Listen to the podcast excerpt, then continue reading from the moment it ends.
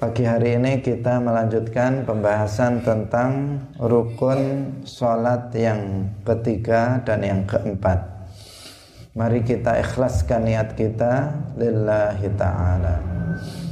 Qala al-muallifu rahimahullahu ta'ala Al-thalithu al-qiyamu fil fardi lil qadiri Ar-rabi'u qira'atul fatihati bil basmalati wat tasydidati wa muwalatiha wa tartibiha wa ikhrajil hurufi min makharijiha wa adamil lahnil mukhilli bil ma'na wa yahrumul lahnu alladhi lam yukhilla wa la yubtilu asalisu utawi kang kaping telu iku al qiyamu jumeneng fil fardhi ing dalam salat fardu lil qadiri ketuwe wong kang kuwasa Arabi'u utawi kang kaping papat iku qiraatul Fatihati maca Fatihah. Bil basmalati kelawan basmalah wa tasydidati lan tasdid wa muwalatiha lan muwalae uh, al-Fatihah. Wa tartibiha lan urute al-Fatihah. Wa ikhrajil hurufi lan ngetokaken pira-pira huruf. Min makharijiha saking pira-pira makhrote huruf. Wa adamil lahni lan ora onone salah. Al mukhilli kang nyacat bil makna kelawan makna. Wa yahrumu lan haram apa lahnu? Gawe kesalahan alladzi kang lam yukhilla kang ora nyacat apa alladzi wala yubtilu lan ora batalaken apa alladzi atau allahan Hadirin hadirat rahimakumullah telah kita jelaskan bahwa rukun sholat itu ada 17 Rukun yang pertama adalah niat di dalam hati. Kemudian rukun yang kedua adalah membaca takbiratul ihram. Nah, Rukun yang ketiga dari sholat adalah berdiri dalam sholat fardu bagi orang yang mampu. Jadi sholat wajib itu wajib dilaksanakan dengan berdiri. Tidak bisa digunakan dilaksanakan dengan duduk. Berbeda dengan sholat sunnah. Orang yang melaksanakan sholat sunnah meskipun dia mampu untuk berdiri, maka dia boleh melakukannya dengan duduk. Tetapi pahalanya lebih banyak berdiri daripada duduk. Nah, karena itu sebaiknya meskipun sholat sunnah tetap melakukannya dengan berdiri. Karena pahalanya tidak sama meskipun itu diperbolehkan. Nah, sedangkan dalam sholat wajib, sholat fardu, zuhur asar isya, zuhur asar maghrib isya subuh, ini harus dilaksanakan dengan berdiri. Nah, dan berdiri ini merupakan rukun daripada sholat. Nah, ini berlaku bagi siapa?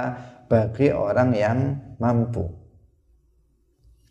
Termasuk kalau sholat jenazah itu kan juga sholat wajib. Meskipun wajibnya wajib kifayah tetapi juga wajib. Maka itu juga harus dilaksanakan dengan berdiri. Hadirin yang dirahmati oleh Allah Subhanahu wa taala. Apabila seseorang tidak mampu berdiri, nah, tidak mampu berdiri karena dia sakit misalnya, maka dia boleh untuk melakukannya dengan duduk. Dia boleh melakukannya dengan duduk. Nah, dan nanti rukuknya adalah dengan cara menyejajarkan dahinya dengan depan lutut. Itu kalau untuk rukuknya. Nah, sujudnya kalau dia bisa sujud maka dia melakukan sujud. Nah, Hadirin yang dirahmati oleh Allah Subhanahu wa taala.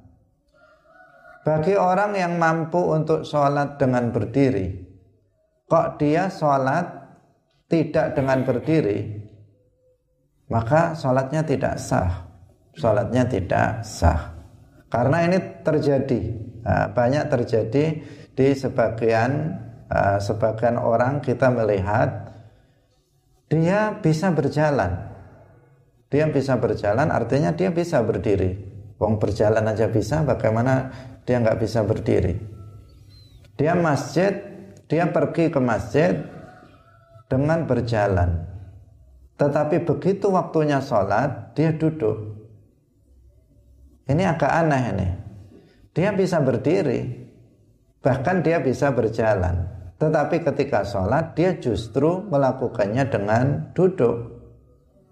Nah ini yang yang bermasalah karena apa? Ketika seseorang itu bisa berdiri, maka dia tidak boleh sholat dengan duduk. Kalau dia itu nggak bisanya misalnya ruko, ah, yang nggak bisa itu sujud, ah, maka nanti kan ada tata caranya. Ada tata caranya. Misalnya dia duduk di atas kursi, dia duduk disediakan kursi yang kursi yang tinggi Kemudian dia berdiri. Ketika berdiri dia harus berdiri.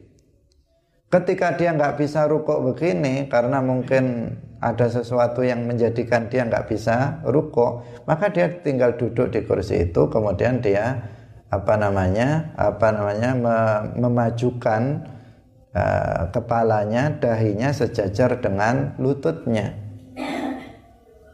Nah, tata caranya seperti itu. Kalau dia nggak bisa sujud, maka dia nanti sujudnya dengan lebih rendah lagi, nah, lebih rendah lagi daripada posisi ruko tadi. Bukan kemudian semuanya diambil duduk, padahal dia bisa berdiri. Karena yang utama di sini apa? Sholat wajib harus dilaksanakan dengan berdiri. Nah, meskipun berdiri itu misalnya dengan menggunakan tongkat, Nah, kalau dia bisa berdiri, maka dia wajib melaksanakan sholat itu dengan berdiri. Ini penting untuk diingatkan, nah, penting untuk diingatkan karena sebagian melakukannya tidak demikian. Dia mampu berdiri dengan bukti ketika dia uh, berjalan dia bisa, tetapi ketika sholat dia langsung ngambil posisi duduk di bawah di lantai. Ini tidak benar praktek yang seperti ini. Maka bagi seseorang, bagi seseorang yang misalnya dia tidak mampu berdiri, maka dia harus belajar bagaimana tata cara sholat. Nah, bagi orang yang tidak mampu berdiri. Bagi orang yang mampu berdiri tetapi dia tidak bisa ruko atau tidak bisa sujud, Uh, maka dia harus belajar bagaimana sholatnya orang yang bisa berdiri tetapi tidak bisa rukuk, tidak bisa sujud. Nah itu semuanya ada ketentuan-ketentuan syarak yang harus dia perhatikan. Jangan asal saja. Terus kalau misalnya seseorang mampu berdiri, tapi mampunya cuman uh, mampunya cuman uh, misalnya satu menit, setelah itu dia nggak bisa berdiri lagi karena keadaan, nah, karena sakit dia itu hanya mampu untuk bisa berdiri. Ya dia harus berdiri dulu, setelah nggak mampu baru duduk. Jadi bukan langsung dipukul rata, nah, langsung duduk begitu saja padahal dia apa? Padahal dia bisa berdiri. Nah, hadirin yang dirahmati oleh Allah Subhanahu wa taala. Nah, maka di sini betul-betul kita peringatkan bahwa salah satu rukun sholat adalah berdiri bagi orang yang mampu. Bagi orang yang mampu, maka dia harus sholat dengan berdiri. Kalau dia tidak mampu, baru dia boleh melakukannya dengan duduk. Bagi yang tidak mampu melaksanakan sholat dengan duduk, betul-betul nggak mampu, maka dia bisa melaksanakannya dengan tidur apa namanya miring ke kanan ataupun ke kiri miring ke kanan atau miring ke kiri Kalau miring ke kanan berarti kepalanya di utara. Jika miring ke kiri berarti kepalanya itu di selatan. Nah, yang jelas menghadap ke arah kiblat, miring menghadap ke arah kiblat. Kalau dia tidak mampu dengan cara miring seperti itu, maka berarti dia apa namanya? sholatnya dengan terlentang. Terlentang berarti kepalanya ada di sebelah timur. Kalau di kita itu ada di sebelah timur, kakinya di sebelah barat kepalanya kalau bisa maka agak ditinggikan. Nah, bagian daerah kepala agak ditinggikan. Itu tata cara sholatnya. Nah, kalau semua yang masih uh, rukun kauli masih bisa diucapkan maka diucapkan. Tidak boleh dalam hati. Kalau dia lisannya masih bisa membaca fatihah maka harus diucapkan dengan lisan tetapi jika lisannya sudah nggak bisa untuk berkata-kata, tidak bisa untuk membaca, maka baru bisa dijalankan melalui apa namanya hatinya. Nah, jadi ini urutan-urutan ketika nggak bisa, ketika nggak bisa itu harus dilalui. Tidak kemudian seseorang mengambil pintas langsung. Dia bisa berdiri, nggak bisanya cuma rukuk mungkin karena di pinggangnya ada sesuatu, atau atau misalnya nggak bisa sujud karena uh, ada sesuatu di uh, di badannya. Uh, maka kalau bisa berdiri berdiri. Kalau nggak bisa berdiri seperti orang yang lumpuh misalnya memang nggak bisa berdiri dia namanya lumpuh. Atau dia sebenarnya nggak lumpuh tetapi begitu berdiri dia langsung pusing misalnya Nah, dia langsung pusing dan bisa jatuh. Maka di sini dia pun apa namanya? Sebenarnya dia bisa berdiri, tetapi dia tidak apa namanya? tidak uh, tidak lumpuh. Dia bisa berdiri, tetapi apa? Tetapi ketika dia berdiri nanti dia bisa jatuh, bisa pingsan dan seterusnya. Nah, di sini berarti dia bisa untuk melakukan sholat dengan duduk. Nah, Hadirin hadirat rahimakumullah. Pemirsa yang dirahmati oleh Allah subhanahu wa ta'ala. Ini rukun yang ketiga Bahwa sholat harus dilaksanakan dengan berdiri. Termasuk dalam apa namanya dalam kapal misalnya yang kita bisa melakukannya bisa berdiri dalam pesawat misalnya kita bisa melakukannya dengan berdiri maka kita wajib melaksanakannya dengan berdiri. Tidak boleh kemudian di pesawat yang kita bisa berdiri kemudian kita duduk. Wong kita misalnya ke toilet saja kita bisa berdiri di situ. Nah, apalagi kemudian melaksanakan sholat masa nggak bisa berdiri bisa seseorang melaksanakannya dengan berdiri. Misalnya di kapal laut, seseorang juga bisa berdiri untuk melaksanakan sholat. Nah, kalau di bis bagaimana? Kalau di bis ya nggak memungkinkan sholat, sholat bahkan sholat sama sekali tidak memungkinkan di sana. Kenapa? Ya karena bis itu kalau kita sholat di sana tidak memungkinkan untuk menghadap kiblat. Sementara sholat wajib itu harus dilakukan dengan menghadap kiblat dari awal sampai akhir harus menghadap kiblat. Berbeda dengan sholat sunnah. Kalau dalam sholat sunnah maka fa'aina ma tuwallu wajhullah. Nah, ketika dia takbiratul ihram maka dia harus menghadap ke arah kiblat. Tetapi setelah selesai takbiratul ihram maka terserah kepada uh, hewan tunggangan yang dia tunggangi itu. Mau ke mana dia mengarah dia ikuti. Itu adalah dalam sholat sunnah bukan dalam sholat wajib. Kalau sholat wajib sholat fardu maka dari awal sampai salam harus menghadap kiblat sebagaimana ketentuan yang telah kita jelaskan sebelumnya Nah, di sini orang yang misalnya bepergian dengan menggunakan bis, dia harus memanfaatkan rukhsah jamak kosor, uh, yaitu bisa dijamak takdim atau dijamak takhir agar dia tetap bisa melaksanakan sholat nah, dia dengan sempurna. Hadirin hadirat yang dirahmati oleh Allah Subhanahu wa taala. Kemudian kita lanjutkan kembali rukun yang keempat.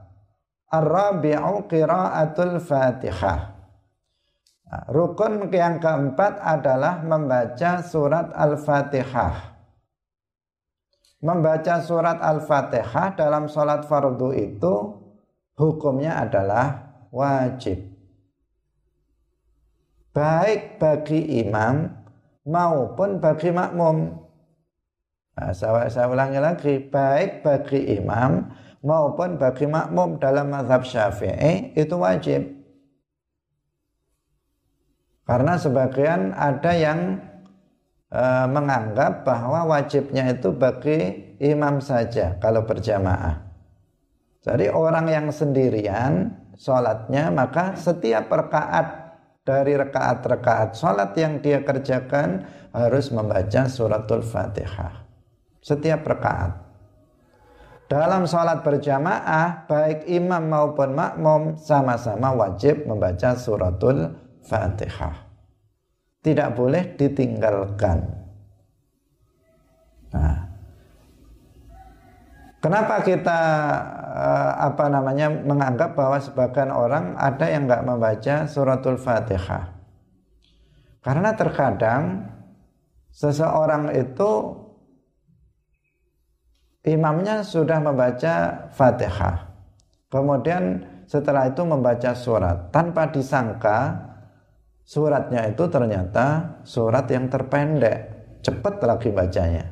Nah, sementara makmumnya belum baca Fatihah, baru baca Fatihahnya setelah dia membaca amin, selesainya imam membaca Fatihah. Tapi begitu imamnya ruko, dia kok ikut ruko? Pertanyaannya kapan dia membaca Al-Fatihah? Sementara waktunya dalam sekejap itu. Apakah dia bisa mampu membaca surat Al-Fatihah dalam waktu misalnya uh, membaca imam membaca inna a'toina dengan cepat kemudian dia membaca surat Al-Fatihah yang tujuh ayat. Nah, kalau mampu ya mungkin tetapi ini secara zahir ini sepertinya makmum ini nggak baca Fatihah ini. Atau dia baca Fatihah belum selesai ditinggalkan dia baru mungkin sampai uh, Ar-Rahmanir Rahim, Maliki Yaumiddin, imam rukuk dia ikut rukuk. Nah, kalau dia imam rukuk dia ikut rukuk, baca Fatihahnya belum selesai, ya nggak sah salatnya. Karena dalam setiap rakaat harus ada Fatihah, kecuali makmum masbuk. Makmum masbuk dia datang imam rukuk maka dia takbiratul ihram kemudian dia langsung ikut rukuknya imam. Untuk rekaat pertama ini dia dianggap sudah dapat satu rekaat meskipun dia tidak membaca al-fatihah. Tapi untuk rekaat kedua ketiga keempat atau seseorang sudah mengikuti imam dari awal maka di sini membaca fatihahnya harus dilengkapkan dari ayat 1 sampai ayat 7 nah seperti itu Nah, maka di sini perlu untuk kita ingatkan juga bahwa membaca Al-Fatihah itu wajib bagi imam juga wajib bagi makmum. Namanya membaca suratul Fatihah itu ya dari basmalah sampai ayat yang ketujuh. Tidak apa? Tidak hanya separuh. Kalau hanya separuh berarti dia belum uh, belum selesai dalam membaca Al-Fatihah. Belum lengkap bacaan Fatihahnya.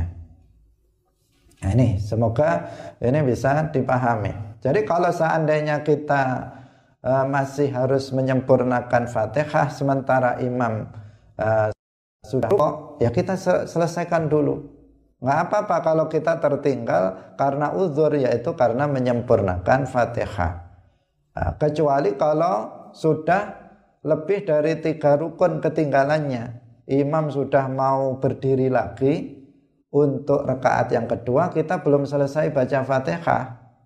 Nah, maka di sini kita langsung ikut imam nanti nambah satu rekaat karena rekaat yang tadi itu belum ada fatihahnya. Tapi kalau kita misalnya menyelesaikan fatihah, imam masih ruko, ya udah kita tetap selesaikan. Imam masih i'tidal, kita selesaikan dulu. Imam sudah sujud pertama, kita selesaikan dulu. Kalau sudah selesai, baru kita ngejar ruko, i'tidal, sujud, mengejar imam. Nah, harus diselesaikan dulu Fatihahnya. Nah, berbeda tadi, kalau kita sudah apa namanya? Kita masih berdiri. Masih Al-Fatihah belum selesai karena terlalu lambat kita baca Fatihahnya. Kalau terlalu cepat dia untuk dia itu nggak bisa bisa benar baca Fatihahnya sehingga dia lambat imam sudah bangun dari sujud kedua mau berdiri atau mau tasyahud awal, dia belum selesai baca Fatihahnya. Maka di sini dia harus menyesuaikan imam, nanti dia menambah satu rekat. Tinggalkan Al-Fatihahnya belum selesai, dia langsung ikuti imam nanti nambah satu rekaat karena rekaat yang belum ada Fatihahnya itu belum dianggap sebagai satu rekaat. Nah, hadirin hadirat pemirsa Madu TV yang dirahmati oleh Allah Subhanahu wa taala. Kemudian dalam membaca suratul Fatihah itu ada ketentuan-ketentuan yang harus diperhatikan agar membaca Fatihahnya itu benar sehingga sholatnya juga sah. Karena jika Fatihahnya itu tidak sah, berarti sholatnya juga nggak sah. Karena membaca Fatihah itu adalah rukun salat. Yang pertama mu'alif menyebutkan bil basmalati. Dalam membaca Fatihah dalam azhab Syafi'i itu harus dengan basmalah. Karena basmalah itu adalah ayat pertama dalam suratul Fatihah. Jadi ayat yang nomor satu itu basmalah. Alhamdulillahi Rabbil Alamin itu ayat yang kedua. Nah, kalau seseorang dalam membaca Al-Fatihah kemudian dia tidak membaca basmalah berarti dia lewati satu ayat. Berarti dia menjadikan ayat Al-Fatihah menjadi hanya enam ayat bukan tujuh ayat. Nah, di sini berarti kurang Al-Fatihahnya kurang nah, menjadi tidak sah. Maka harus dengan basmalah. Harus dengan basmalah dalam madhab syafi'i. Kalau kita misalnya ke Timur Tengah, misalnya di Makkah atau di Madinah, di sana ada uh, imam yang nggak baca basmalah misalnya. Langsung Alhamdulillahi Alamin tanpa membaca basmalah. Maka itu madhab mereka berbeda dengan madhab kita dalam fikih itu berbeda dengan kita. Nah, karena itu uh, kita, mazhab kita adalah syafi'i. Karena itu basmalah itu harus dibaca ketika kita membaca suratul fatihah. Ini ketentuan yang pertama. Kemudian ketentuan yang kedua adalah bitasdidat harus menyertakan tasdid yang dalam suratul fatihah tasdid itu ada 14 jumlah tasdid syiddah itu ada berapa? ada 14 jangan sampai tasdid ini ada yang ketinggalan satu saja dari satu saja tasdid yang jumlahnya 14 ini ditinggalkan maka tidak sah Fatihahnya. Mulai dari bismillah. Bismillah ini sudah ada tasdid. Bismillahirrahmanirrahim sudah tiga. Alhamdulillahi rabbil alamin Ar-Rahmanir-Rahim ya, Seterusnya sampai terakhir Itu jumlahnya ada 14 Tasdid Tasdid itu kita biasa menyebutnya syiddah atau syaddah. Nah, ini apa? Ini harus dibaca, nggak boleh dilewatkan. Kalau seseorang itu misalnya meninggalkan satu tasdid saja, maka apa? Maka nggak sah sholatnya. Karena tasdid itu adalah huruf dua yang diidghamkan. Yang aslinya ada dua. Artinya dia akan meninggalkan uh, satu huruf satu tasdid ditinggalkan meninggalkan satu huruf. Dua tasdid meninggalkan dua huruf dari surat al-fatihah. Sehingga uh, tasdid harus diperhatikan. Jangan sampai ditinggalkan kalau ada orang misalnya membaca fatihah dia mengatakan dalam membaca suratul Fatihah dia mengatakan misalnya dia mengatakan Bismillahirrahmanirrahim misalnya. Itu kan nggak ada tasdidnya. Ketika dia mengatakan Bismillah Bismillah kan nggak ada. Bismillahirrahmanirrahim nggak ada tasdidnya itu nah, kalau bacanya modalnya seperti itu nggak sah dia mengatakan Ar-Rahmanir Rahim, Maliki Yaumiddin, Iyyaka na'budu wa iyyaka nasta'in. Itu enggak ada Fatihahnya. Nah, membaca Fatihah model begitu enggak sah. Nah, tidak sah. Banyak orang yang membaca juga seperti itu. Nah, jadi harus kalau Bismillahirrahmanirrahim itu harus dibaca tasdidnya. Jangan ditinggalkan. Artinya tasdid di situ ada penekanan satu huruf uh, yang yang uh, mesti diperhatikan. Seperti sebagian orang seperti apa rasa-rasan membaca Fatihah sambil bermalas-malasan dia mengatakan Bismillahirrahmanirrahim. Alhamdulillahirabbil alamin. Dia tidak ada apa? Tasdidnya hilang. Sudah makhrajnya nggak diperhatikan, tasdidnya hilang lagi, banyak korupsi huruf di sini yang dia tidak dia tidak baca, panjang pendeknya tidak diperhatikan lagi. Di ini sudah kacau balau, ya, baca fatihah seperti itu kacau balau. Nah, bahkan dalam misalnya ketika seseorang membaca iyyaka na'budu wa iyyaka nasta'in tasdidnya dihilangkan. Sehingga dia membacanya mengatakan iyyaka na'budu wa iyyaka nasta'in.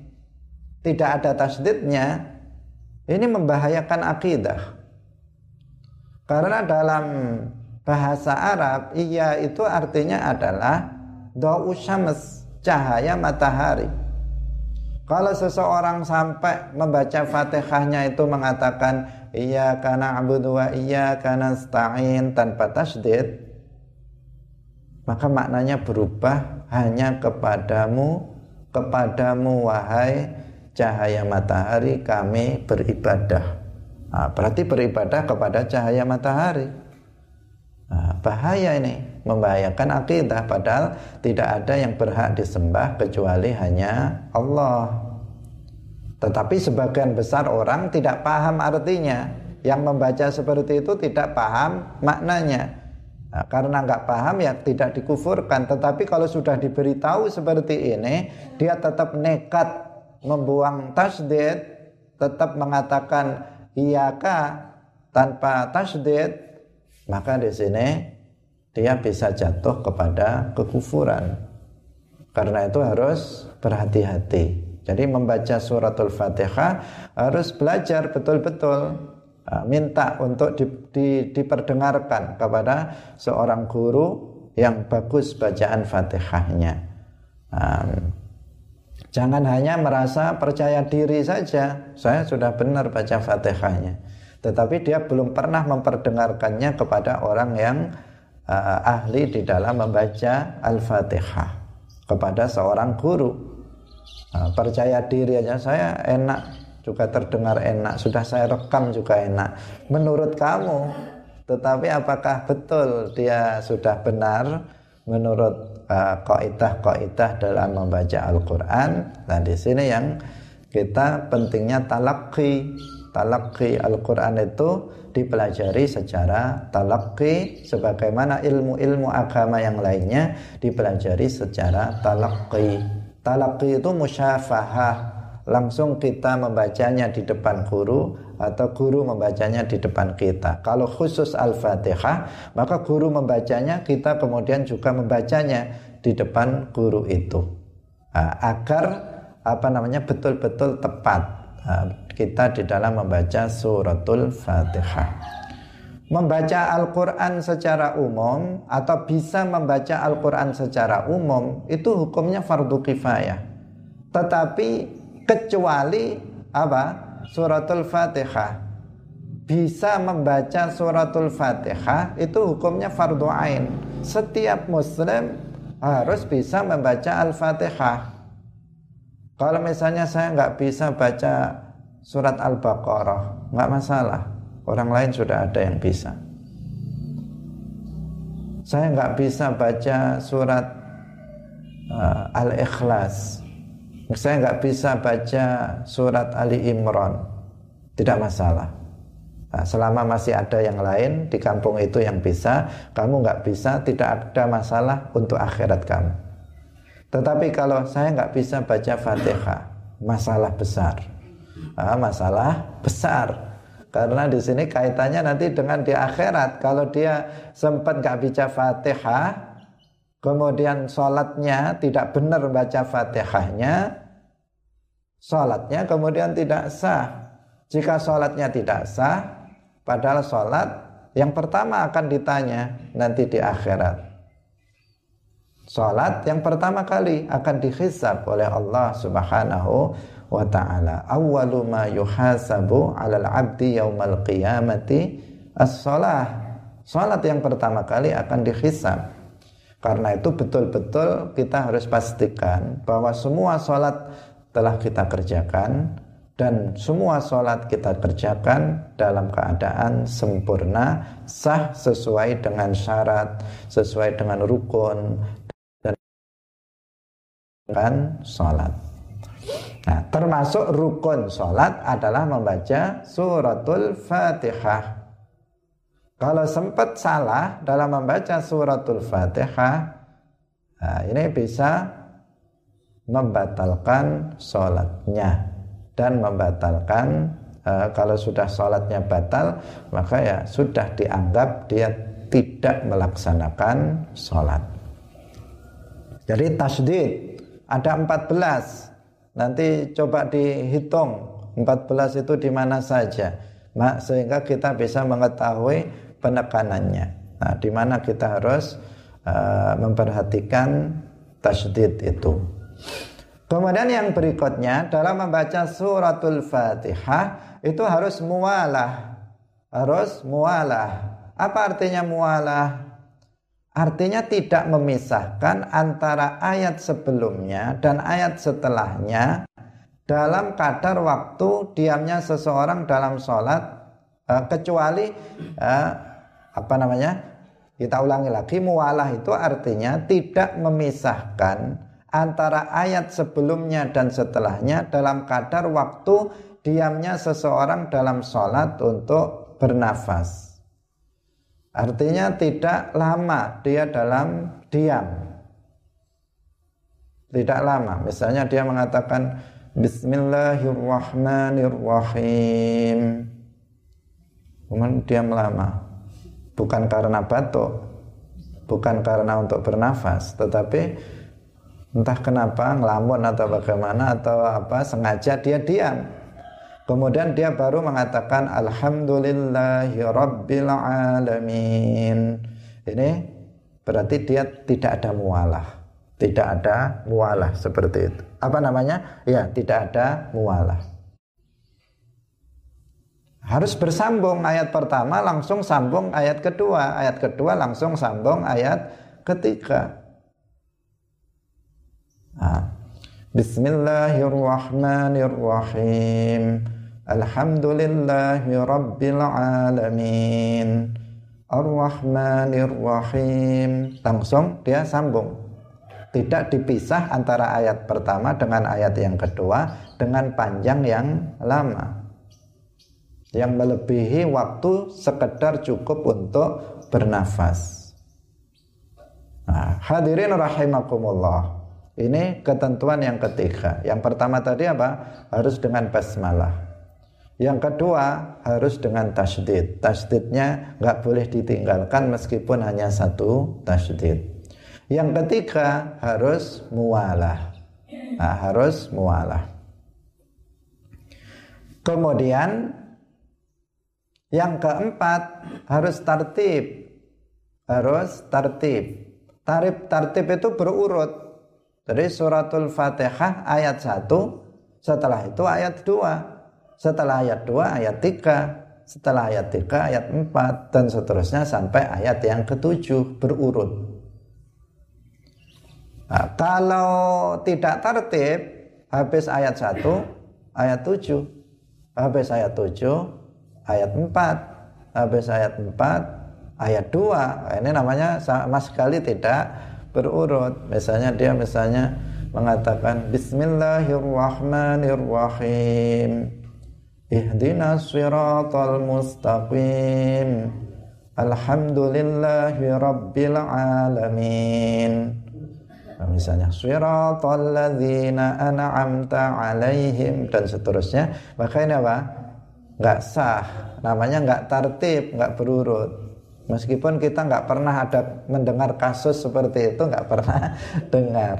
Rata-rata orang itu baca fatihahnya ya sudah berurut. Nah, jarang, jarang atau saya sendiri tidak pernah mendengar ada orang membaca Fatihah dibulak-balik. Nah, kecuali orang yang bodoh, mungkin dia bingung.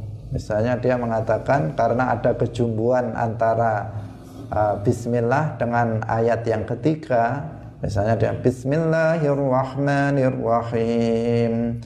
Malik yaumiddin. Nah, di sini mungkin terjadi karena apa?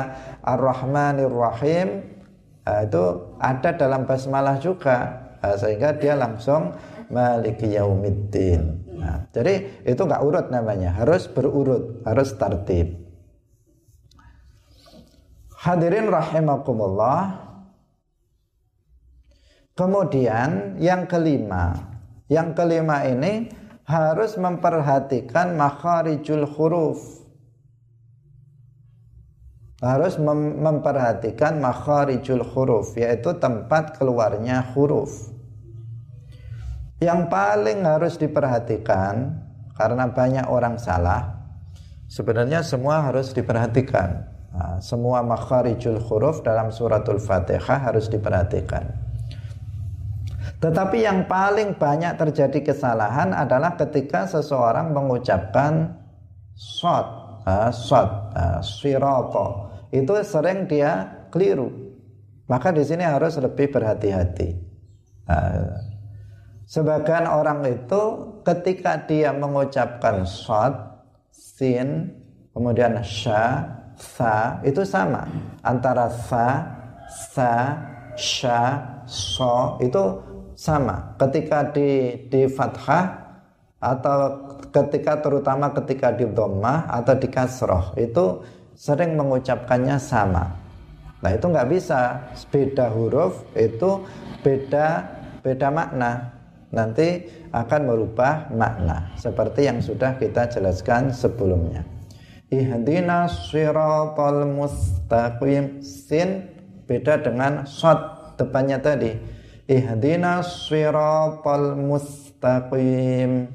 Jangan ihdina shi atau ihdina si atau ihdina siratal mustaqim. Tambah parah.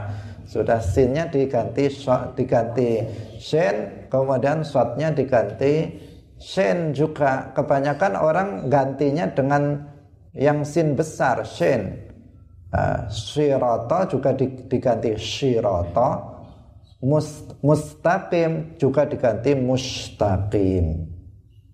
Nah, ini banyak yang seperti itu. Karena itu untuk shot harus diperhatikan. Ihdinas syiratal mustaqim. Syiratal ladzina an'amta alaihim. Jadi shotnya harus benar. Nah, Hadirin rahimakumullah laki-laki ini harus talaki harus kita belajar kepada seorang guru untuk memastikan bahwa kita telah mengeluarkan huruf-huruf uh, itu secara tepat. Hmm. Atau seseorang misalnya yang sering kalau orang Jawa itu hak juga dalam mengucapkan hak. Hak itu harusnya dia bersih. Tetapi sering orang membacanya Alhamdulillah. Alhamdulillah. Kalau dia membacanya Alhamdulillah jadi kha. Meskipun nggak al kha, tetapi dia kalau baca alham itu nanti berubah makhrajnya. Nah, sebagian orang lagi membaca ha itu dengan ha. Dia membacanya Alhamdulillahi Rabbil Alamin. Alhamdulillah. Ini keliru juga. Ah, yang lebih parah lagi ada yang membacanya dengan kaf. Alhamdulillah misalnya. Alhamdulillah. Ini banyak ilat Jawa, lidah Jawa itu mengatakan begitu. Nggak bisa hak tapi dari k. Jadi ini harus kita perhatikan betul. Bagaimana caranya? Yaitu dengan talaki, dengan belajar. Ada lagi yang membaca apa namanya? Uh, zal itu dengan zal. Swiratal lazina. Swiratal lazina. Itu jadi za Bukan zal. Swiratal lazina. Bukan swiratal lazina nah, Kalau pakai za nah, Nanti di sini uh, Keliru uh, Keliru Hadirin hadirat rahimakumullah. Jadi dalam membaca Al-Fatihah nggak boleh ada kesalahan. Baik itu dalam makharijul huruf juga dalam masalah mat tabi'i. Mat asli itu itu nggak boleh uh, yang pendek dipanjangkan, yang panjang dipendekkan. Nah, Misalnya alhamdulillahi rabbil alamin lillah. Kan di sini matobi dia panjang. Alhamdulillahi rabbil alamin alamin. Nah, enggak boleh dia bacanya misalnya dia mengatakan rabbil alamin misalnya atau rabbil alamin. Uh, alamin. Nah, itu juga tidak benar itu. Harus di kalau panjang dipanjangkan. Kalau pendek jangan dipanjangkan. Hmm. ini uh, tentang mat ya tentang mat tobi kalau misalnya panjang uh, atau misalnya yang mes, misalnya enam harusnya enam harokat tapi dia baca dua harokat itu tidak membahayakan terhadap keabsahan misalnya Rabbil alamin misalnya sudah ada panjang dua harokat itu tidak membatalkan bacaan fatihahnya karena sudah dia di sini uh, mestinya tidak kurang panjang sedikit misalnya tetapi uh, itu tidak apa mempengaruhi keabsahan fatihah. Nah. Hadirin hadirat pemirsa Madu TV yang dirahmati oleh Allah Subhanahu wa taala. Kesalahan di dalam membaca Al-Fatihah atau membaca Al-Quran secara umum itu ada kesalahan yang disebut dengan al-mukhilli bil makna. Kesalahan yang bisa merubah makna. Dan ada kesalahan yang lam yukhilla bil makna yang tidak merubah makna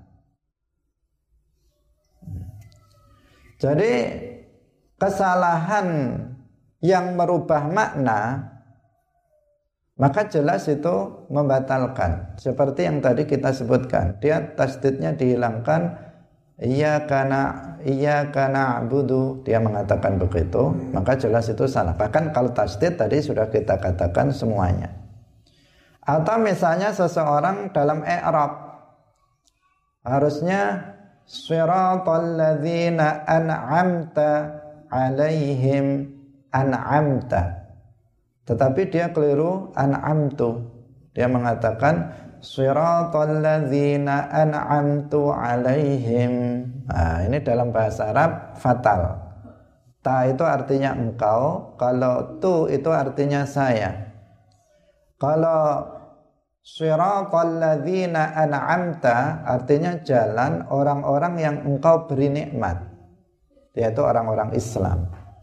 Tetapi kalau dia mengatakan siratal ladzina an'amtu jalan orang-orang yang aku telah beri nikmat. Berarti dia yang ngasih nikmat, bukan Allah.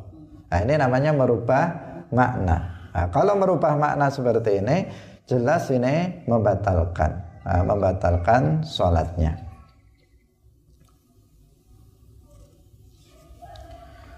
Kemudian kalau tidak ada kesalahan yang membatalkan makna, juga nggak boleh dalam membaca Al-Fatihah itu ada kesalahan yang membatalkan makna maupun kesalahan yang tidak membatalkan makna.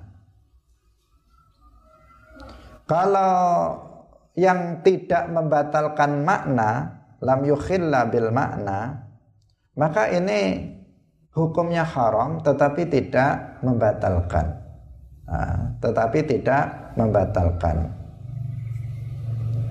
Tadi hukumnya itu tetap sah sholatnya jika kesalahan dalam membaca Al-Fatihah itu kesalahan yang tidak membatalkan makna. Misalnya dia mengganti nonnya lafat na'budu itu diganti dengan ni'budu. Nah, jadi na'budu diganti ni'budu. Itu maknanya masih sama, tidak merubah makna. Maka di sini haram, dia berdosa.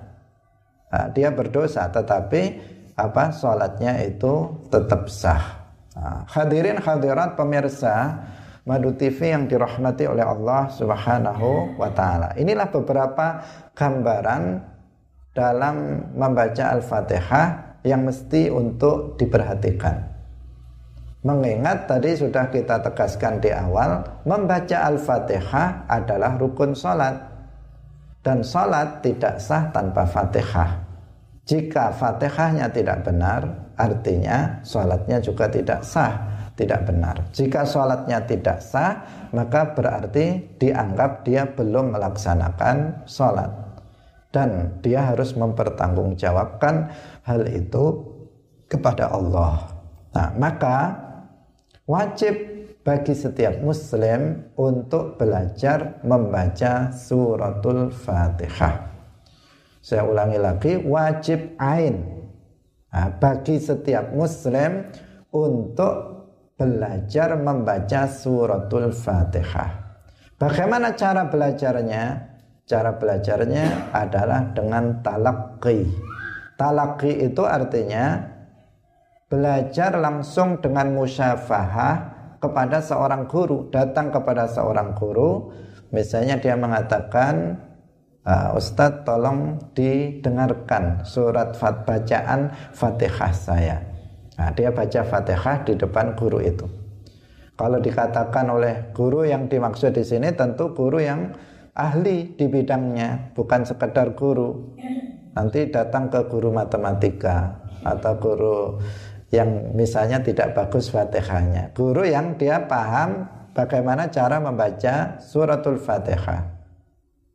Nah, karena Fatihah itu bukan sekedar bunyi, sebagaimana dipahami oleh sebagian orang. Pokoknya muni, pokoknya sudah bunyi ya sudah. Tetapi harus sesuai dengan ketentuan yang tadi kita kita jelaskan. Maka dia duduk di depan seorang guru ahli membaca Al-Quran yang bersanat yang dia juga bersanat. Kemudian dia perdengarkan bacaan Fatihah dia kepada sang guru. Nah, jika guru mengetahui oh sudah sudah benar maka alhamdulillah kita bisa melaksanakan sholat dengan sempurna bisa, di, apa namanya bisa sah sholat yang kita lakukan. Sekali lagi para pemirsa seluruhnya uh, yang mengikuti ini uh, wajib ain uh, untuk belajar membaca suratul fatihah. Dan itu hanya dengan talaqi tidak bisa kita, oh belajar Fatihah saya belajar sendiri. belajar sendiri. Nggak nggak bisa. Uh, belajar sendiri bunyi-bunyi sendiri. Apalagi bacanya pakai huruf Latin misalnya. Nah, ini tambah parah karena Arab yang ditulis Latin itu sangat berbahaya. Apa ayat Al-Quran yang ditulis Latin sangat berbahaya terhadap cara baca pertama nggak ada makhraj di situ. Yang kedua panjang pendeknya berantakan. Kemudian nulisnya kadang ya seseorang yang nggak mengetahui transliterasinya antara hak hak tulisannya sama. Nah, se sehingga apa? Di sini rawan kesalahan dalam membaca. Maka membaca itu dia tidak harus membaca itu tidak harus membaca yang tertulis. Artinya semua orang meskipun dia sudah tua bisa belajar al-fatihah Oh saya gimana mau belajar Fatihah? Saya baca aja huruf aja nggak tahu, abatasa nggak tahu. Nggak harus tahu huruf, nggak harus tahu huruf. Membaca Al-Fatihah itu dengan talaki dia membacanya.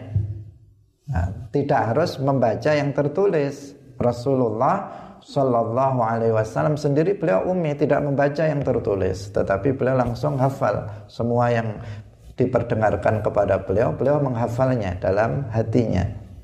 Nah, jadi belajar itu adalah dengan membaca. Membaca tidak harus membaca yang tertulis. Jadi kalau misalnya mengajarkan Al-Fatihah kepada anak kecil dia belum bisa abatasa belum bisa. Tapi kalau diajari Fatihah bisa apa enggak dia? Bisa. Dengan hafalan dengan diulang ber, dibaca berkali-kali dia baca Fatihah sudah bisa tapi suruh membaca Arab belum bisa. Nah, karena itu belajar tidak harus membaca huruf itu, tetapi dia harus membacanya di depan guru. Nah, di depan guru untuk memastikan kebenaran. Sebagian orang karena rajin ikut yasinan, tahlilan, sering ada tahlilan, sehingga dia baca bisa baca Fatihah sendiri. Bisa bunyi dia. Padahal dia nggak pernah belajar. Tapi karena rajin tahlilan dia bisa membaca al-fatihah dia bisa baca ayat kursi karena rajin tahlilan. Tapi belum tentu benar itu. Belum tentu membacanya itu benar. Karena itu harus digurukan nah, hadirin rahimakumullah demikian pengajian kita pada pagi hari ini semoga bisa menjadi perhatikan bagi kita semuanya Ah, menjadi ilmu yang bermanfaat bagi kita.